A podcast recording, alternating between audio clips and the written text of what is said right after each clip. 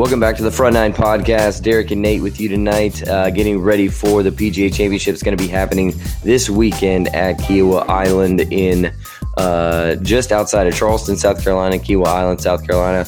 I know we're really excited about that, but obviously there was a big development in golf as a new winner on the PGA Tour won this weekend. KH Lee came out with a win at the AT&T Byron Nelson, battling weather and weather delays and all kinds of other crazy stuff that was going on, squeegeeing greens while people were on the green putting, like all kinds of crazy stuff happening this weekend. So we're going to talk just briefly about some of that stuff, and then we're going to move on to the top storylines moving into the PGA Championship for this week. And then we're excited because we're actually going to record a special recap episode of the PGA Championship. So make sure you stay tuned on Sunday night. As soon as coverage ends on Sunday, we're going to jump on, record a recap podcast for that. So a little bit of extra recap and material from Front Nine Golf coming this upcoming week. So excited to be in the second major of 2021 and looking forward to the rest of the golf season. But Nate, I know you watched a little bit more golf than I did this week, and I also know that you, unlike me, have played at Kiawah. So I'm excited to hear your takes on the pod tonight, because I think they'll be helpful. And obviously, we're missing maybe the funniest and best looking part of the trio in Bob Pan, who's out tonight because of work. But we're going to try and hold down the fort in his stead. So how are you doing tonight? And what's I don't know, what maybe did you take away from this past weekend watching some of the golf and watching KH Lee kind of pull out that win? Yeah, I'm doing great. It's always a lot of fun when you get to get ready for a major championship at a golf course that you've played. It doesn't happen very often. I have played Bethpage Black with you and Kyle, right, actually. So, that is one course that I've played major. So it's just interesting to remember.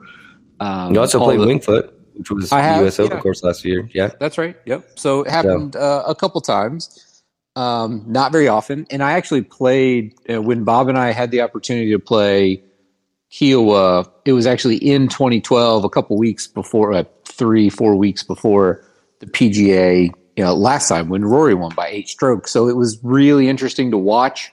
Bob and I kind of struggled going around Kiawah. Rory made it look really easy. So it was really funny to kind of see how your game stacks up. And the interesting part about the PGA Championship is that they let PGA pros, club pros, play. And so you kind of have a couple, not that those guys are regular golfers, because they are great golfers in and of themselves. Right. But you have a couple guys who aren't tour pros, who don't make their living making cuts and cashing checks and endorsement dollars and those types of things.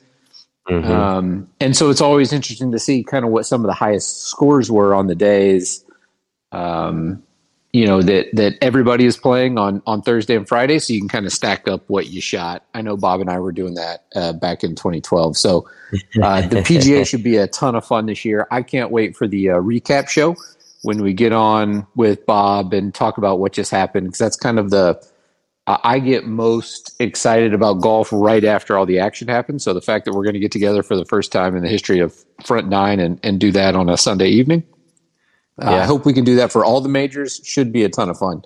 Right. Right. But last week, Sunday specifically, the one takeaway that I have is it's really hard to watch tape delayed golf. I did not know what was going on. I obviously knew that it was tape delayed, and they tried to push everybody out as soon as possible, because obviously the worst case scenario for everybody this week would be being delayed, getting to Kiawah.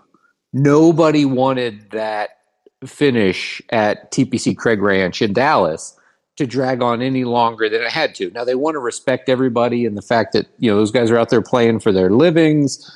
And there's a lot of guys who are playing in that tournament that aren't necessarily qualified for Kiawah, and they're not going to Kiawah. So, you need to respect that. But at the same time, you also want to get everybody in there and get everybody out, or else none of the top players are ever going to come to the week before a major if you get that kind of reputation as a tournament. Right. Yeah. So for sure, it's hard to balance those things. And as a golf fan, me personally, like, you know, Instagram, my golf, you know, Instagram is basically a golf feed for me. That's right, all it is. Too. And so, that's all you know, I knew they pushed everybody out as soon as possible in threesomes off both tees. And so by the time I picked up watching coverage at 1 o'clock, like, you know, that had been done for a couple hours.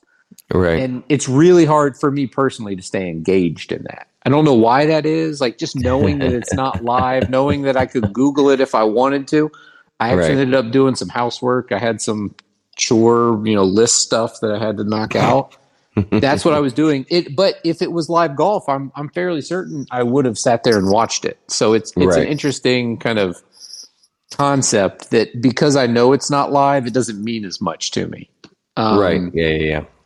And I think the other thing was is how they were, like you said, they were trying to squeegee greens. They were clearly trying to get everybody done as soon as possible. Once I saw that KH Lee had a 2 or 3 shot lead and that last rain delay, I think they were on 16 or 17. I stopped watching. I was hoping for Daniel Berger. He's one of my favorite guys on tour.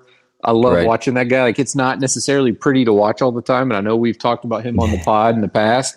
Yeah. You know, he doesn't have one of those high ball flights and the ball doesn't carry 320, but that guy golfs his ball and he does a great job.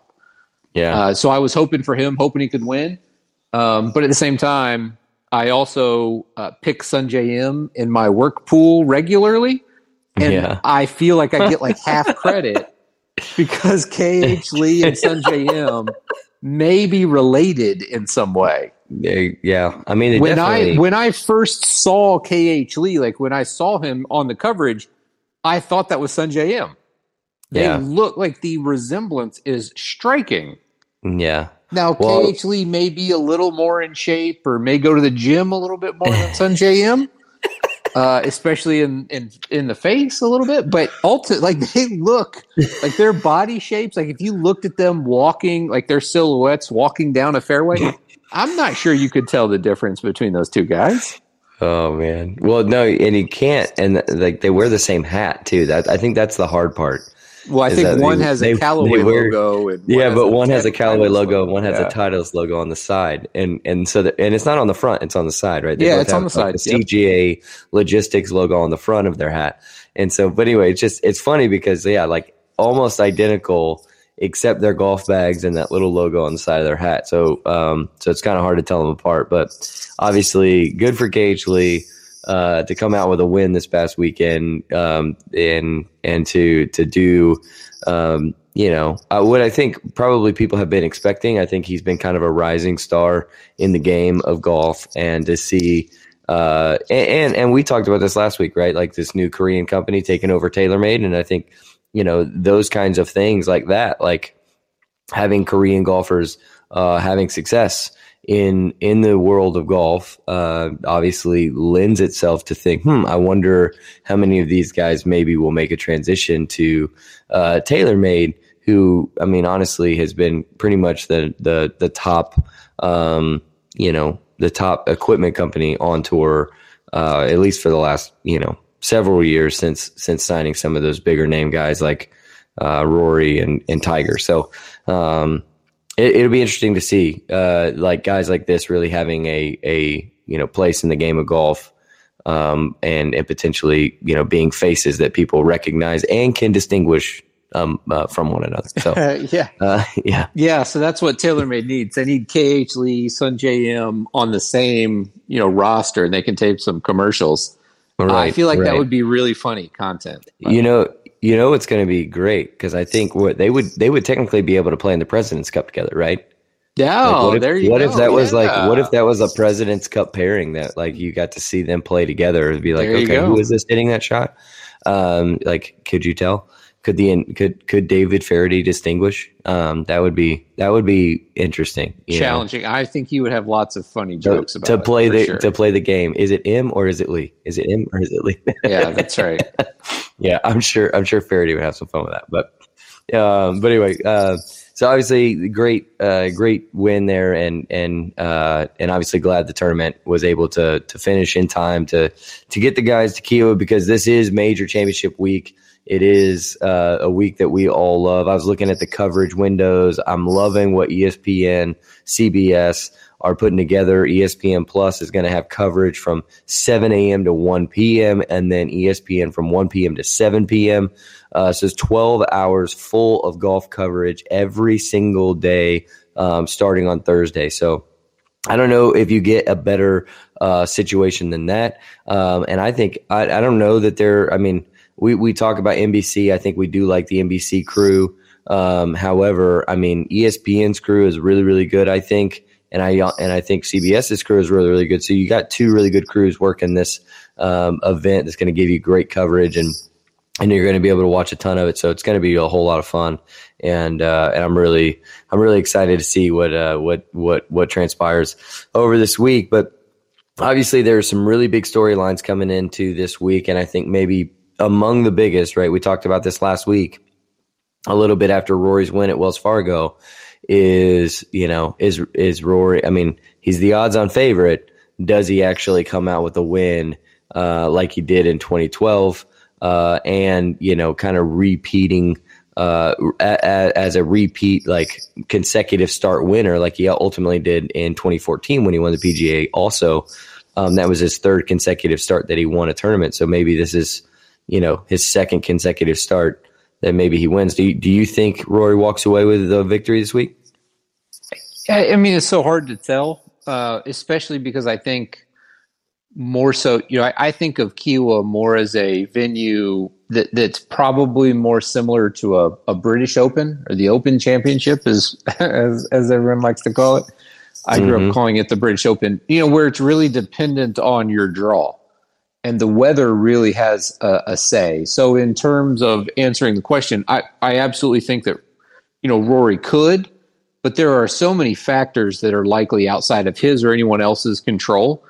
And so I don't think that it's necessary. I mean, if it's Rory or the field, I think you'd probably have to go with the field, because I think whether it's the weather or some other factors or just the way that the course kind of is going to set up and play, I think it ultimately is, and we talked a little bit about this via text message last week, but I think relying on weather and conditions as opposed to a long rough, it is a great equalizer. And so, you know, it does produce the best champion. And if Rory is the guy who hits the ball the best, then yes, he'll win. But there's a chance that's not going to be him. Right. Yeah. I mean, I do think that, like, a week like this, there are a few things that you have to do really, really well, maybe better than everyone else, and that is, you know, you have to be in control of the golf ball, and when you miss, you have to miss in the right spots and be able to get it up and down. So you have to really know and pick and choose your spots. I think short game around the greens is going to be huge this week, and I would not be surprised to see if, like, the winner is someone who probably is going to be in the top 10 strokes gained around the greens, because I think that there's going to be a premium put on those, you know, those chips on those elevated greens. I mean, there are a lot. These greens are elevated.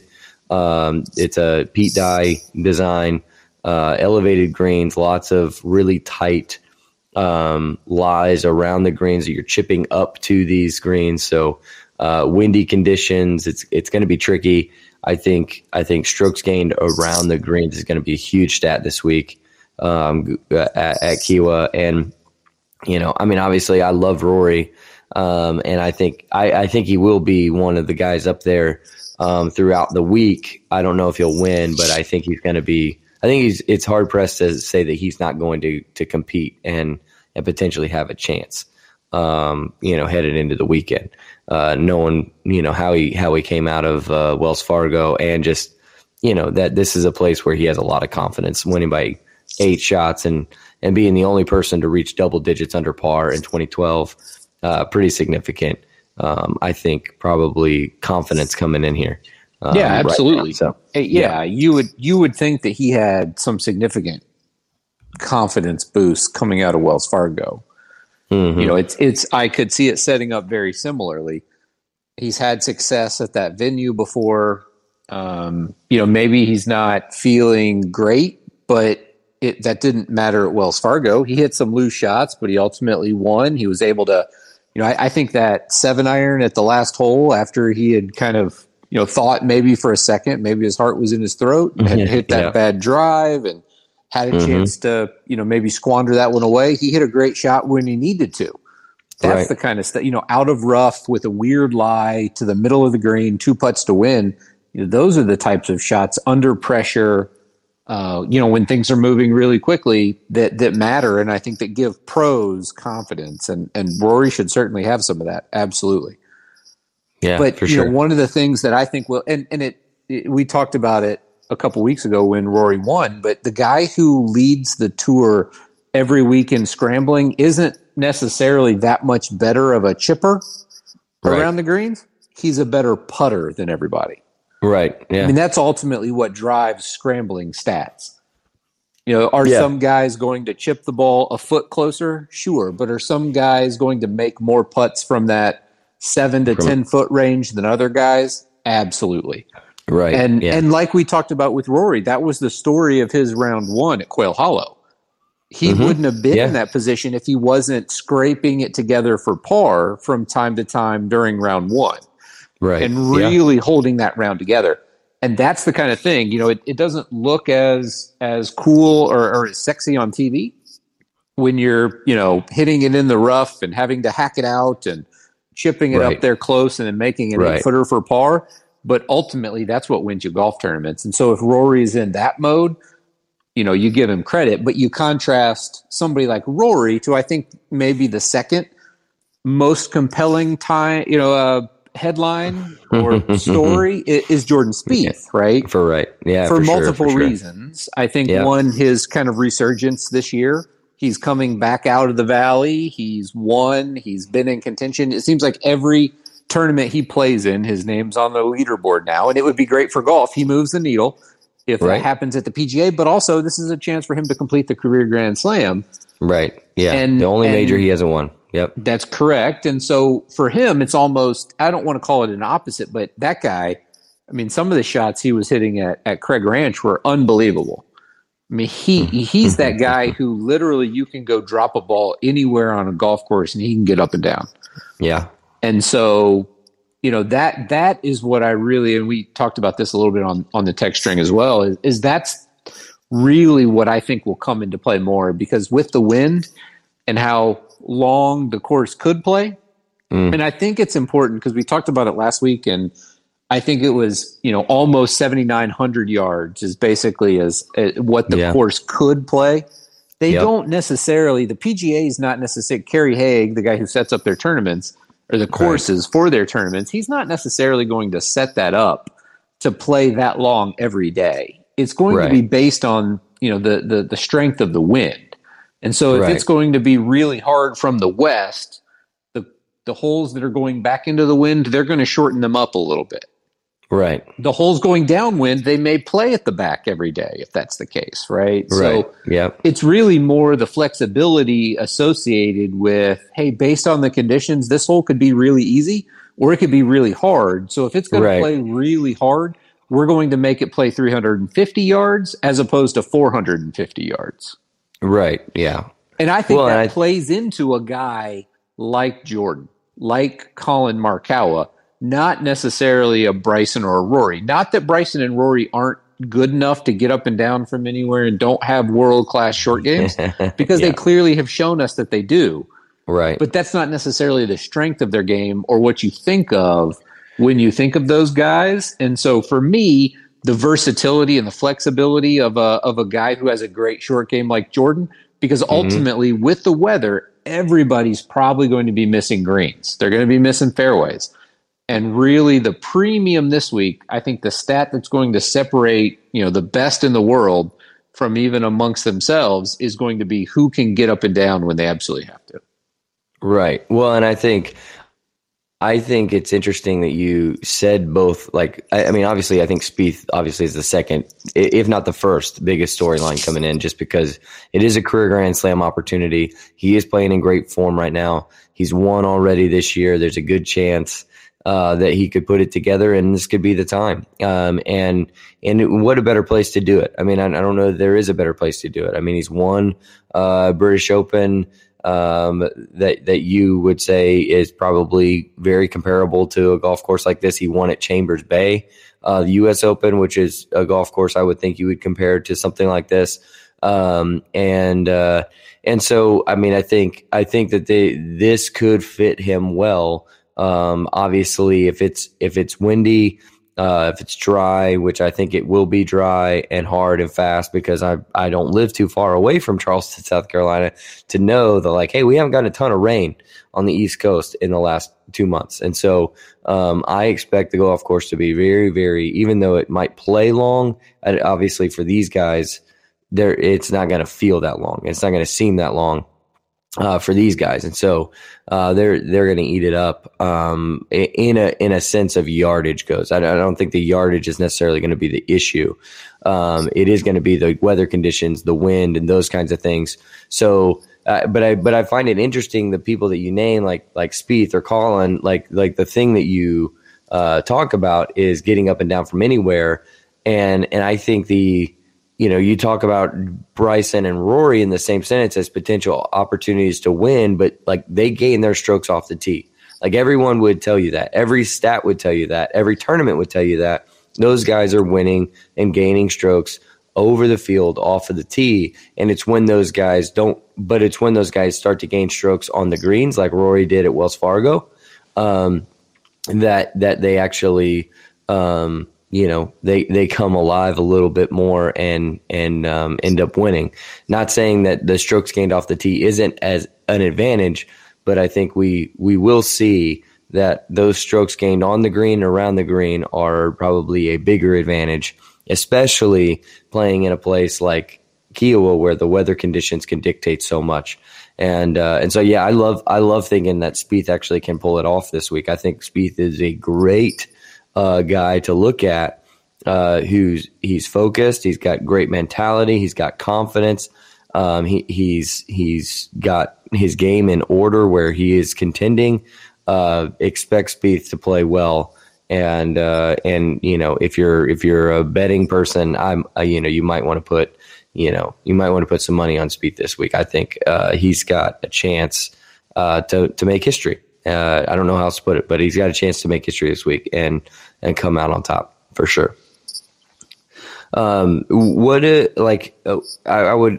interested to hear what your thoughts are on this. I mean, obviously DJ, world number one, but since the Genesis Invitational hasn't had a top 10 finish, and has not really fared well. I mean, missed the cut at the Masters, so didn't make the cut there, didn't play well. Wasn't really anything to talk about. I don't know if he even made the cut at the Players. Can't remember. I know he wasn't anywhere in contention at the Players. Just not, it just has not looked like the world number one. Many other players, even Cameron Tringali, I think, is actually ahead of him in scoring average and things like that since January 1. So, this is South Carolina. It's his home state. He's the world number one, who we've talked about as being one of probably the two most talented, naturally talented golfers on the planet. Like, is this the week DJ finds it? Is this, or is he still kind of in a funk? I mean, what do you think? It's a good question. And I think this is classic. I think we're in kind of the classic DJ mode, right? Sometimes, like, to me, he just looks disinterested sometimes. And not that he doesn't look disinterested all the time. And I guess you have to kind of differentiate those two looks, I suppose. Like, I think it's kind of a happy-go-lucky kind of aw shucks when he's out on the golf course and playing well. Like, I hit it, I go find it, I hit it again. Like, I'm not going to overcomplicate this because that's not the way that I think. That's not what I'm going to do. But sometimes his attention and his focus seems to wane. And I think we're in one of those, like, he has these kind of upticks and then he has these downs, and it takes a while for him to get back up out of it. I want to give him the benefit of the doubt and say something like must have changed? Is he hurt a little bit? Is his back sore? I know he talked about some knee issues, and so doing backflips off of boats. I mean, yeah. Well, I don't think anybody would think DJ is the smartest guy in the world. Well, I wouldn't be doing that, but I mean, you would think that he's smart enough to know if he's got injuries. He probably isn't doing that, right? I don't think that. So you think he's that dumb? Okay. That's good. That's good to know. Yeah. I don't say that in like a bad way. If that, like, I'm not trying to insult DJ. I love the guy. I think that's his personality. I don't think he thinks about that kind of stuff. Correct. He does. That's not his thought process at all. He's a guy who shows up and he lives in the moment, and that's the end of that. And so I don't think there's a ton of forethought that goes into that around certain people and certain groups. And that's the thing. Is he hurt? Maybe, but he certainly doesn't look focused, and whether he's hurt or focused, he certainly doesn't look sharp. So right. I can't imagine that this is the week that it all comes together, because typically we've seen, even with DJ, there's kind of a slow ramp up period where he has, there's some indications of light. There's some light at the end of the tunnel there. We haven't seen that in a while. And so but at the same time, on the other hand of that argument, he is DJ. He is dominant at times. And could he have that one swing tip? Because we've talked about that consistently during this podcast. It only takes one slight grip setup or, club change. And all of a sudden you're hitting all those shots that you were slightly mishitting. You're flushing and you're making all those putts, and you remember who you are, and you get all those good feels again, and you're back to yourself. So for sure. Could this be the week? Yes. I just don't think that DJ is a grinder that it takes to win under the conditions that I would expect to see at Kiawah. That's kind of the bottom line for me. Is I think it's going to be hard. And some guys make golf look really easy. Mm-hmm. DJ's one of them at times. Right. And sometimes you wonder if, and my college basketball coach used to talk about, like, if you're going to be successful in basketball, you have to be willing to suffer. And I think the condition, because, basketball is going to be hard. You're going to be tired. The refs aren't going to be going your way. Nothing's fault. Like, you're going to have to fight through some adversity. DJ doesn't strike me as the type of guy who's fighting through adversity, especially right now. And I think the conditions that these guys are going to potentially face out at Kiawah are going to be adversity. They're going to be tough. And DJ doesn't strike me as the type of guy that's going to buckle down, take the good with the bad, and just keep going. Because ultimately the ball strikers, like you were talking about a second ago, whether it's Rory or Bryson, DJ Brooks, we can talk about the guys who are elite ball strikers, in world golf. They're going to be a little, like, it's easier to chip in wind than it is to hit a 220-yard 4-iron in wind. Right? Because there's going to be gusts, there's going to be direction. The level of variance is so much less, exactly right. And so I think the guys who have better short games, even if it's a little bit, that over the course of the week could lead to 2, 3, 4 strokes. Whereas the guys who are going to be guessing at wind directions, because we've all played golf in the wind, we know how that works. You hit a great shot, but for some reason that ball's not affected by the wind. Or you hit a bad shot and it is affected. So it's like, it's hard to guess some of those variables and control everything. And with the conditions, I just can't imagine somebody who I haven't seen their best form, and I don't believe is in their best form, showing up and really contending. So to answer your question, I mean, I hope he does, because I think the world number one, specifically DJ, in his home state, like, that's a great storyline, and I think it would be really intriguing, interesting golf. I just can't see it happening. Yeah. Well, I think maybe a little bit differently about DJ. I mean, I hear what you're saying when it comes to, like, seems maybe a little disinterested. But I honestly, I also think there's an aspect of DJ of where, because he seems disinterested, like, he doesn't get too high or too low. Like, if he makes a bogey, it's not going to be the end of the world for him.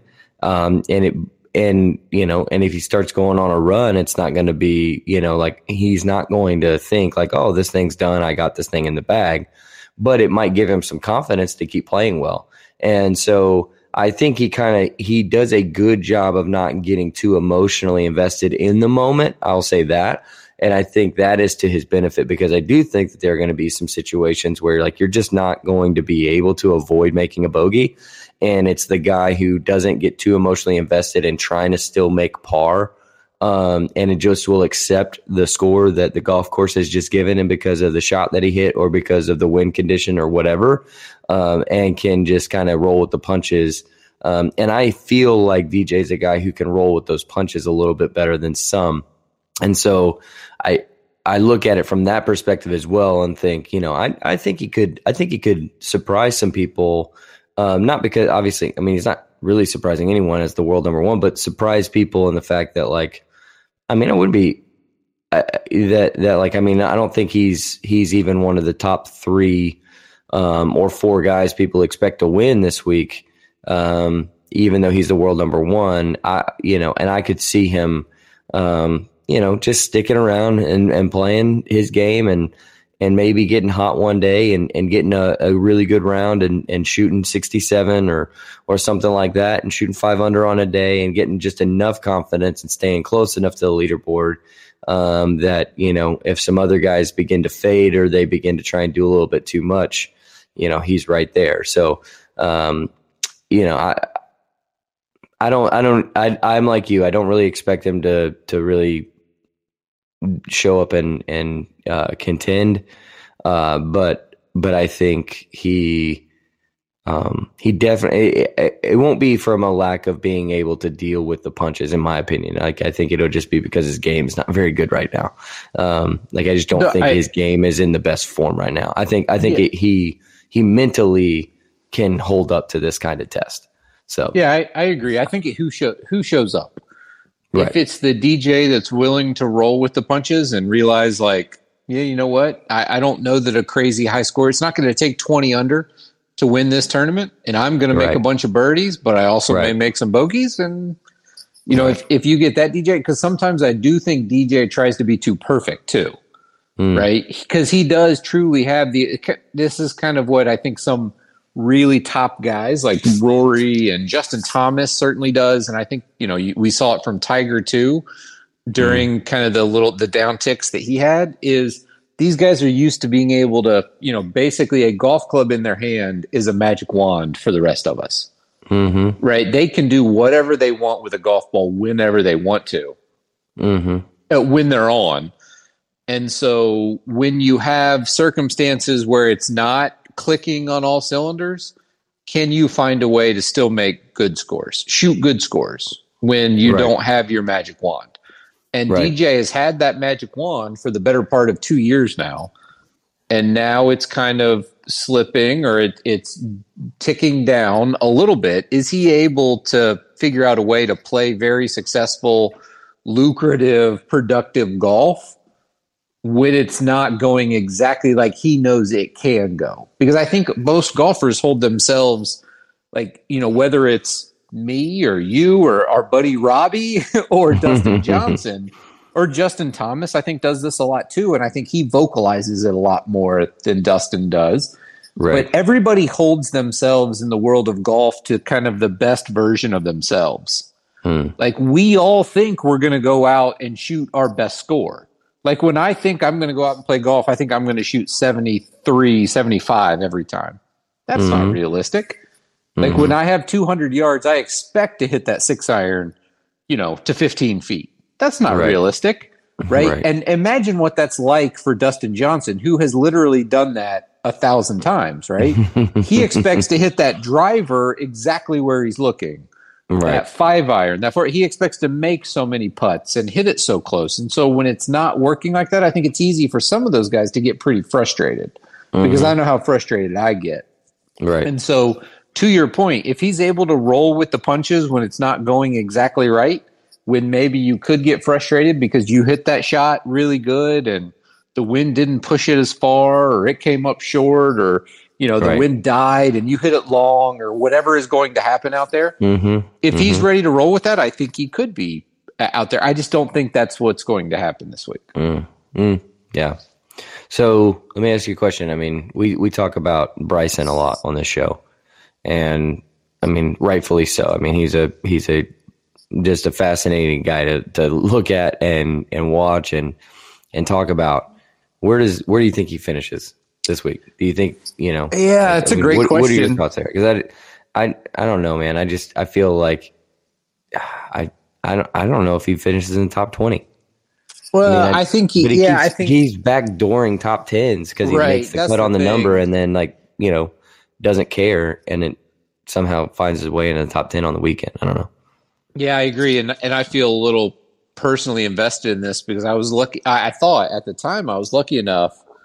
For the work kind of pool that we do, I got Bryson last week at the Byron Nelson with the 4th pick, which I thought at the time was great value. Didn't exactly work out that way, but you know it.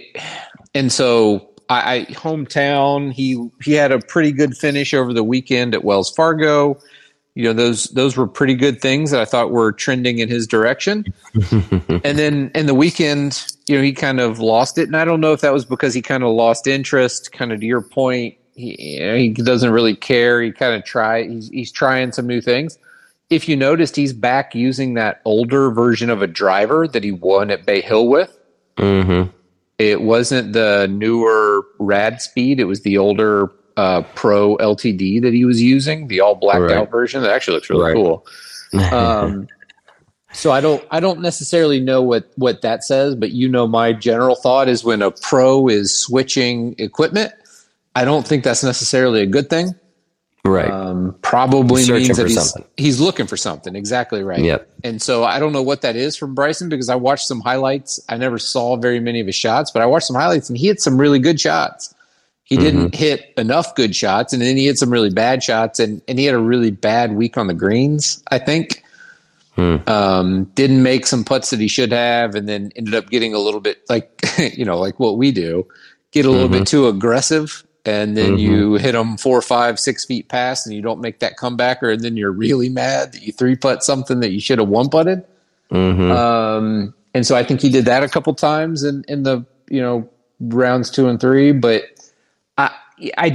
I don't know how his ball flight works out in crazy conditions. Yeah, that's where I'm at. I can't imagine that ball flight, as hard as he hits it with as much swing speed, it's hard to see how that's predictable. Because generally speaking, what golfers have done for, you know, the last 25 years is you think about taking spin off of golf shots. Yeah, which generally involves dialing back your swing speed, which is basically the exact opposite of what Bryson tries to do now. So, you know, off the tee, and maybe he has the ability to hit some irons or, you know, a driving iron or some 3-woods, but it seems to me that, and who knows, he could come out because I think I would have said the same thing about my analysis of his chances at Winged Foot. Maybe he's able to come out and take advantage of some of the downwind holes and get balls close to where he's, you know, chipping or hitting some flip wedges. But even then, the greens are going to be fairly hard, and sometimes I think it's one of those things where you may want to be further back so you can take a little bit of a, you know, more of a swing to keep spin on the ball to hold the green. So. You know, it's hard to tell. I just don't think, like, Craig Ranch, if any course on tour was going to set up for him in his hometown, wide open, long, just big golf course where he can go out and hit some shots. Yeah. And, you know, for the better part of 3 rounds, he had the ball in his hand because they were playing lift, clean, and place. Yeah. I thought that would have been it. So it doesn't seem like his game is clicking on all cylinders like you would want heading into a major. Not that you need him winning the week before, but you want him to play a little bit better than I think how he's played at Wells Fargo and at the Byron Nelson. You're right. Yeah, and I agree with you on that. I think you definitely want him to you definitely want to see him come out and be the, you know, be the Bryson that everybody wants to see, but at the same time, I don't know that that necessarily is what's going to work at this particular golf course. And I, you know, we talk about this about guys that they're going to win plenty of tournaments. They're going to win plenty of majors.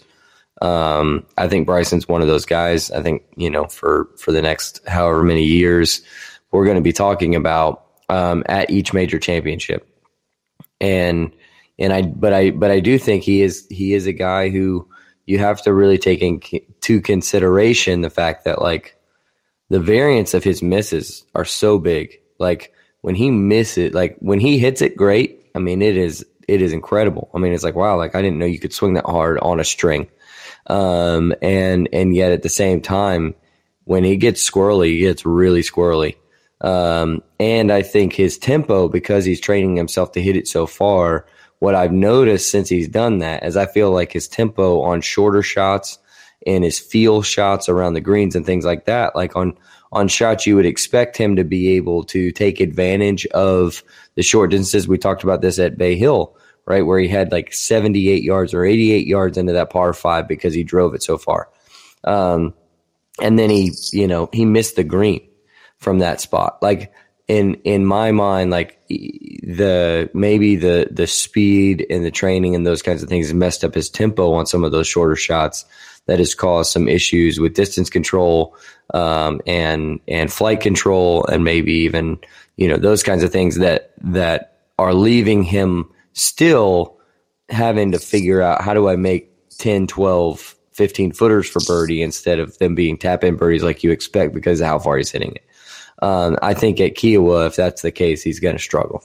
But, you know, he hits it so far and really is whether we like it or not, he is just an incredible, incredible golfer. And so, you know, I think a lot like DJ, I wouldn't be surprised if he plays well, but I kind of expect him to kind of flirt around the cut line, maybe miss the cut. If he makes the cut, maybe make the cut by a shot or two at the best. And then, you know, if he does top 10, if he does make it inside the top 20, top 15, I think it's because he has a really good weekend and the pressure's off and he's really kind of out of contention from the start. So, yeah, I think that is kind of when he also plays better, is when he loosens up a little bit. I think he puts a lot of pressure on himself to come out and contend. And when he does that, I think that's when he really struggles to be free and loose and play well. And it's when, you know, it's kind of over, and he doesn't have a chance. That's when he kind of loosens up. I think we saw that we've seen that on both sides. I think we saw that, you know, at Wells Fargo on the side of where he just barely makes a cut, and then he plays well enough to get into the top 10 before the end of the weekend. And then we also see that from the standpoint of like a tournament like the Players, where, you know, he couldn't really hold it together on Sunday when he was in contention, because, you know, the pressure was on. It didn't seem like he really like held up against the pressure, especially not like Justin Thomas did. I think then that's going to be kind of what's going to happen at a place like this. Pete Dye design, a lot like, obviously a lot longer than TPC Sawgrass, but very much, you know, a shot maker's golf course, and you know, got to be in it, and you got to have control of the golf ball. And I think it's going to take, you know, people hanging around until Sunday, and then somebody really making a move on Sunday was what we're going to see. Somebody come out and win. So who are the other guys? Who are the guys that maybe you think of that also have a chance here? Maybe past guys that we haven't talked about. Maybe Koepka. Maybe guys. Who you know. Yeah. So let's those kinds of names. Who do you think? Let's rapid fire through a couple guys. Like, as we sit here and talk about some of the stuff, and this is why I love doing the podcast, is it kind of helps clarify some of my own thinking, to be honest with you. Like, you kind of get it out and you think about it. The more I think about it, And maybe he's flying a little bit under the radar, and I think he's probably third or fourth, and we just mentioned him. But I'm not so sure Justin Thomas isn't a guy who, like, if I had to pick number one right now in a league somewhere, that I wouldn't take him, to be honest with you. Yeah. I feel like the pressure's a little bit off because it feels like there's more, you know, Rory won at Wells Fargo, 2012 history, Spieth with kind of his comeback. And you kind of have JT, who has had a really good season, won at the Players. He was been sharp, and here he is at a course. There's some similarity there. I've played Sawgrass probably, I don't know, 10 times, and I've played like they feel similar. And so you think maybe that might pay off. He's a ball striker. If he's putting well, I'm not so sure that he might not be a favorite. Some people say he's the best iron player on tour. Like, legitimately, no one hits their irons better than JT. Well, I mean, Tiger Woods does, even now, probably. That's the thing that is lost for Tiger. And it will, like, it's not going to be, and I'm not a Tiger fan, and we don't have to, like, talk about this in detail now, but how good Tiger Woods is with his irons, even now, and in his older age, is unbelievable. Like the he is that much better than even the best golfers in the world. So anybody who talks about their ball striking, especially with kind of the middle to short irons, it's like it's nothing even now in comparison to Tiger Woods, much less a Tiger from, you know, the mid 2000s or the early 2000s. But anyway, on tour playing right now at Kiowa, maybe Justin Thomas is the best iron player, and I think that would serve him really well. But the question for Justin Thomas for me, and I'll let you talk about JT because I think it he justifies us both talking about him, but it's always mentality for me. Is he ready for that struggle, for that battle that's likely going to exist out on that golf course? Right. Because the circumstances are not going to be favorable. They're not always going to be easy. Things are not going to come. And is he ready? And sometimes when he is ready and he looks like he's ready and focused, there's nobody that can touch him. And then at other times he seems to almost like self-implode. There's that pressure or that self-talk that comes in, and it's like self-inflicted errors almost that exists. And like that kind of like pouty 15-year-old golfer that all of us have inside of us comes out, and we can actually hear it on the coverage. So it just depends. And I think he's probably in a good spot. I follow him on Instagram. He was actually posting some really cool stuff. They got to 17. And I think it's, you know, about 220 yards over the water, into the wind. He said he picked a 4-iron and it looked really good in the air and it came up short, ended up going in the water. And so, you know, he posts some really cool stuff, but I like, to me, JT is JT's biggest competition. Yeah. The guy who the guy who's going to determine if he wins isn't anybody else. And I think that's ultimately a compliment. Like, if he shows up and he plays really well and he is sharp mentally, he wins. I'm convinced of that. Because not even Rory, Dustin, Jordan, if JT plays his best game and he's able to kind of stay off of himself, get out of his own way to some extent mentally, I think he wins this week. Wow. Yeah, well, I mean, I love that pick, actually. I was thinking about how it kind of seems like even you kind of saw it at the Players, and we've seen him kind of work in that low stinger driver that he hits. It's almost as if he started working on that thinking of this tournament. You know what I mean? Like, just like thinking about this week, knowing that he was going to have something a little bit different in the bag, that, you know, like he's been thinking about this tournament for a while. I think, I like JT a lot this week. I think he'd probably be the top guy I would think of outside of Rory and Spieth. He's probably that guy right there with them, in my opinion, who probably has the best chance of pulling it out. I think it rides and dies on his putter, though. And I think that's where we've seen his frustration mostly this year. Obviously, we know about his issues at the Valspar. well-documented issues at the Valspar of where he probably hit it better than anyone else in the field and putted it worse than everyone else in the field. And it really, costed him a ton. He worked on that a lot. I'm sure he's been continuing to work on that since that tournament to get that improved. But I think that's where it's going to ride and die. It's going to ride and die on that Scotty Cameron, fang putter that he uses. And, it's that he won the PGA with it at Quail Hollow, former PGA champion already.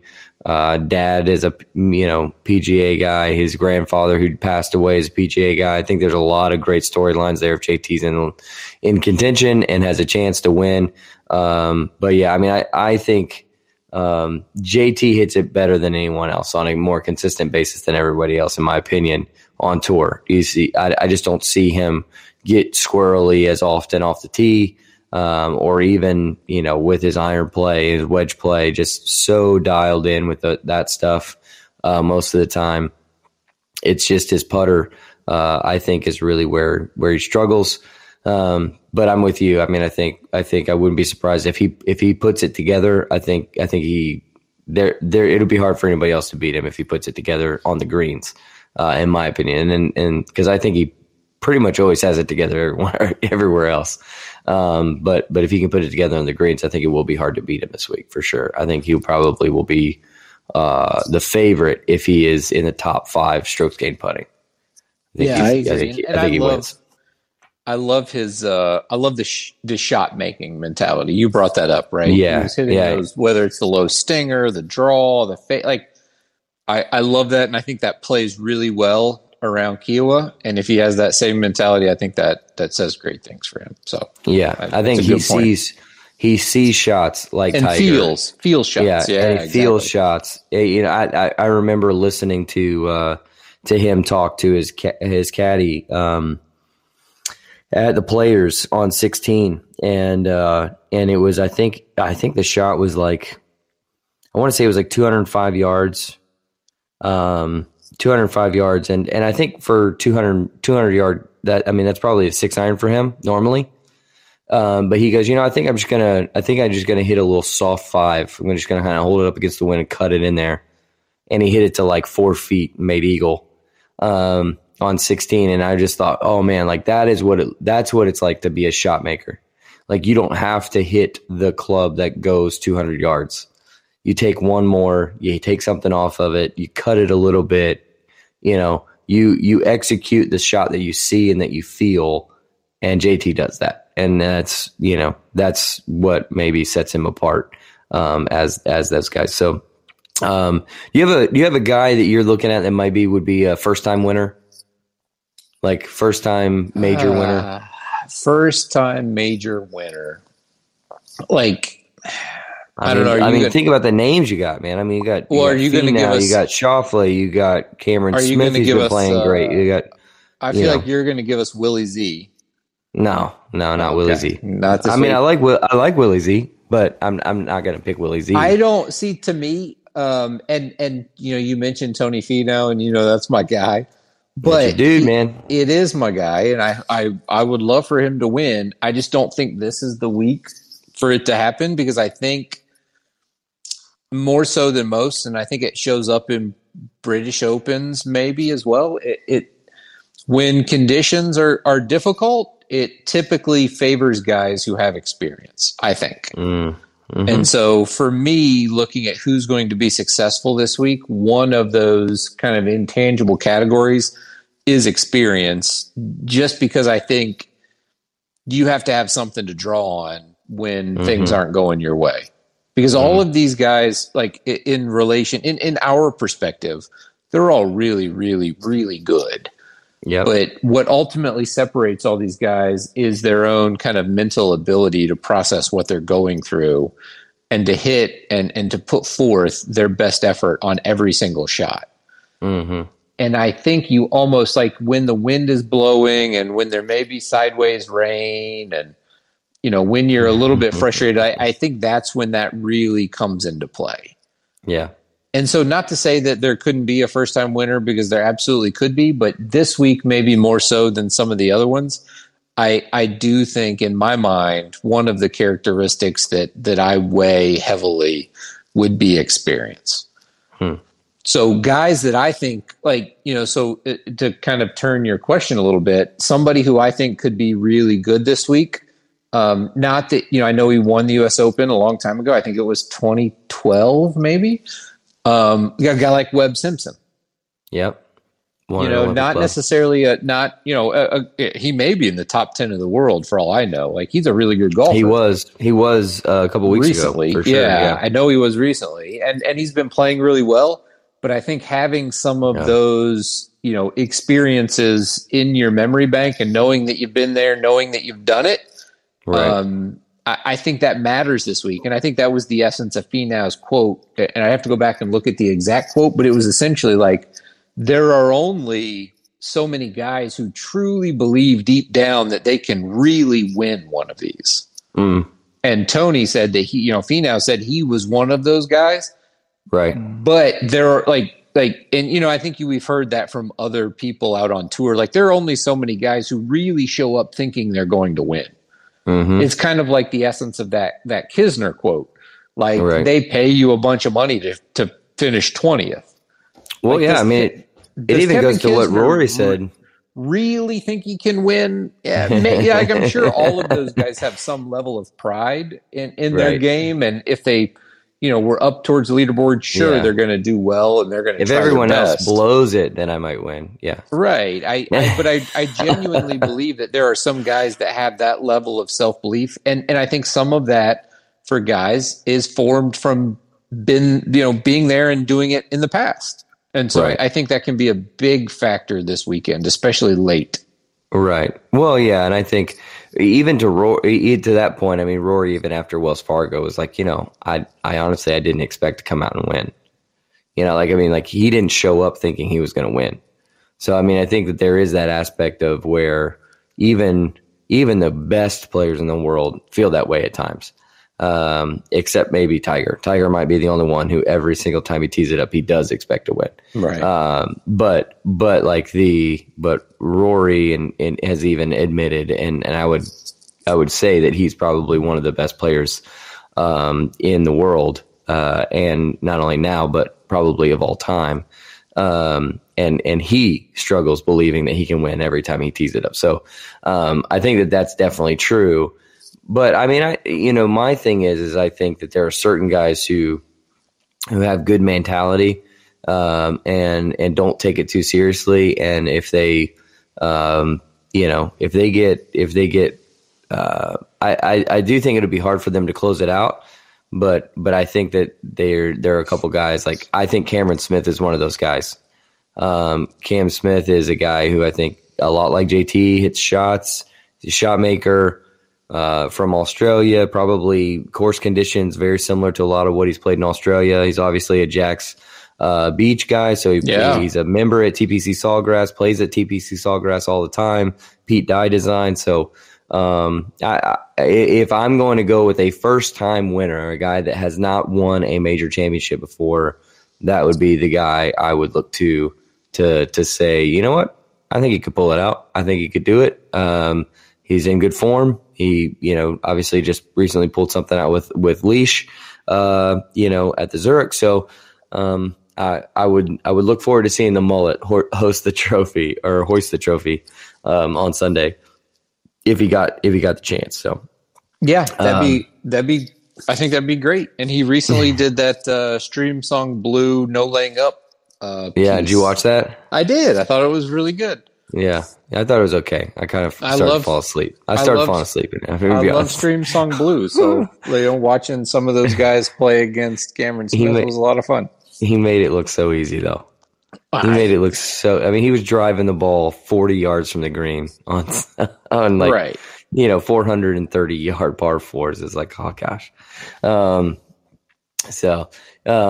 But yeah, I mean, I would pick him as like a first time guy. I also think of, guys like Daniel Berger, really kind of a grinder, has a chance to play well and do well here. a guy like Fleetwood maybe has a chance to do well here. So those are the kind of guys I'm thinking of when I think about the first-time winners. Jon Rahm, I think, you know, obviously one of the best players in the world. It's hard to leave him out of the conversation. Absolutely. But what do you think? Let's do Bob's. Bob picked Rory. All right, so Bob texted us. He couldn't be on the pod tonight, but he did pick Rory, and he said the winning score is going to be somewhere around 5 under par.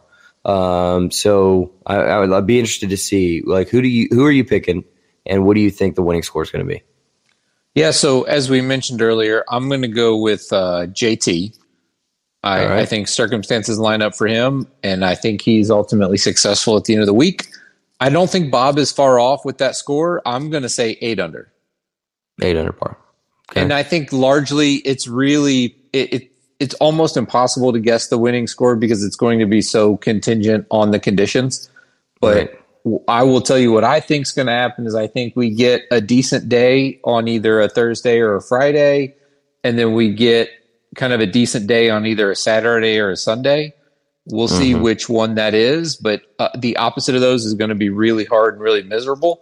And so it's going to be about hanging on at times, but then you're going to have to switch that mentality and then start attacking again because conditions are going to clear up. So it'll be interesting to see how the weather ultimately plays out, because I think that is going to be the story. And that's always the story. That's what we talk about every week. Right. When golf courses, especially at major championships. Right. But when golf courses are soft, and guys can play lift, clean, and place. And I know they try not to play that in majors as much as possible. If it starts raining, I can't imagine they won't do that. You can't make golf courses long enough. 7,900 yards is not long enough for these guys. So I still think they're going to be some birdies. I don't think it's going to quite get to 10 under, but I think 8 under is a good number for me. Okay. All right. I'm going to go with Spieth. I like Spieth. I picked him at the Masters. He played really, really well, came close. But I'm gonna take Spieth at Kiowa, just because I honestly probably would rather pick one of the two guys you guys picked, but I don't want to be on a bandwagon. So I'll be the devil's advocate. I'll go with Spieth, and I think the winning score is 4 under par. Oh wow! At the end of the week, I think he at Chambers Bay, he won at 5 under par, I think was the winning score. I think it's going to be something like that. I think it's going to be hard and fast. I think the wind is going to blow. I think that, there probably are going to be less than 10 guys under par at the end of the week. And I think maybe even less than 5 under par at the end of the week. And I think Spieth is one of those guys who can do it. I think he can go out and he can shoot, 471s and pull it out. And I think, if you go out there and you can post a 70, and just kind of, and maybe, along with, a couple even par rounds and I think you're going to be pretty in a pretty good spot. And so I think Spieth, with his short game, with his ability to get up and down, as well as just his current form, I like him to play well, and so I'm going to pick him to win 4 under par. So that's my pick. So appreciate you guys tuning in to our PGA kind of lead in to the PGA Championship.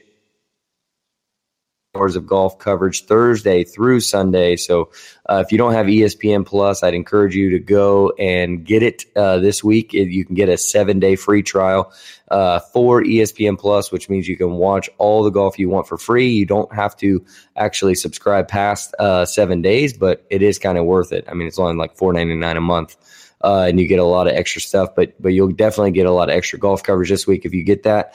And then you'll see stuff on ESPN and CBS throughout the weekend as well. So Make sure you guys go tune in, watch the golf, and then join us. We're going to be back late Sunday night after the coverage is over. We're going to record a special pod, so check us out Monday morning for our recap show, as it will be posted by Monday morning for your listening pleasure as you head into the office after a great weekend watching a major championship. So, as always, thank you so much for listening to this. We really enjoy making this podcast, so make sure you like, comment, subscribe. Let us know how and what you're enjoying about listening to the show, and if there's anything you want to hear in the future. And like I said, we'll be back with you guys early next week with our recap of the PGA Championship. Thanks for tuning in, and you guys have a great night.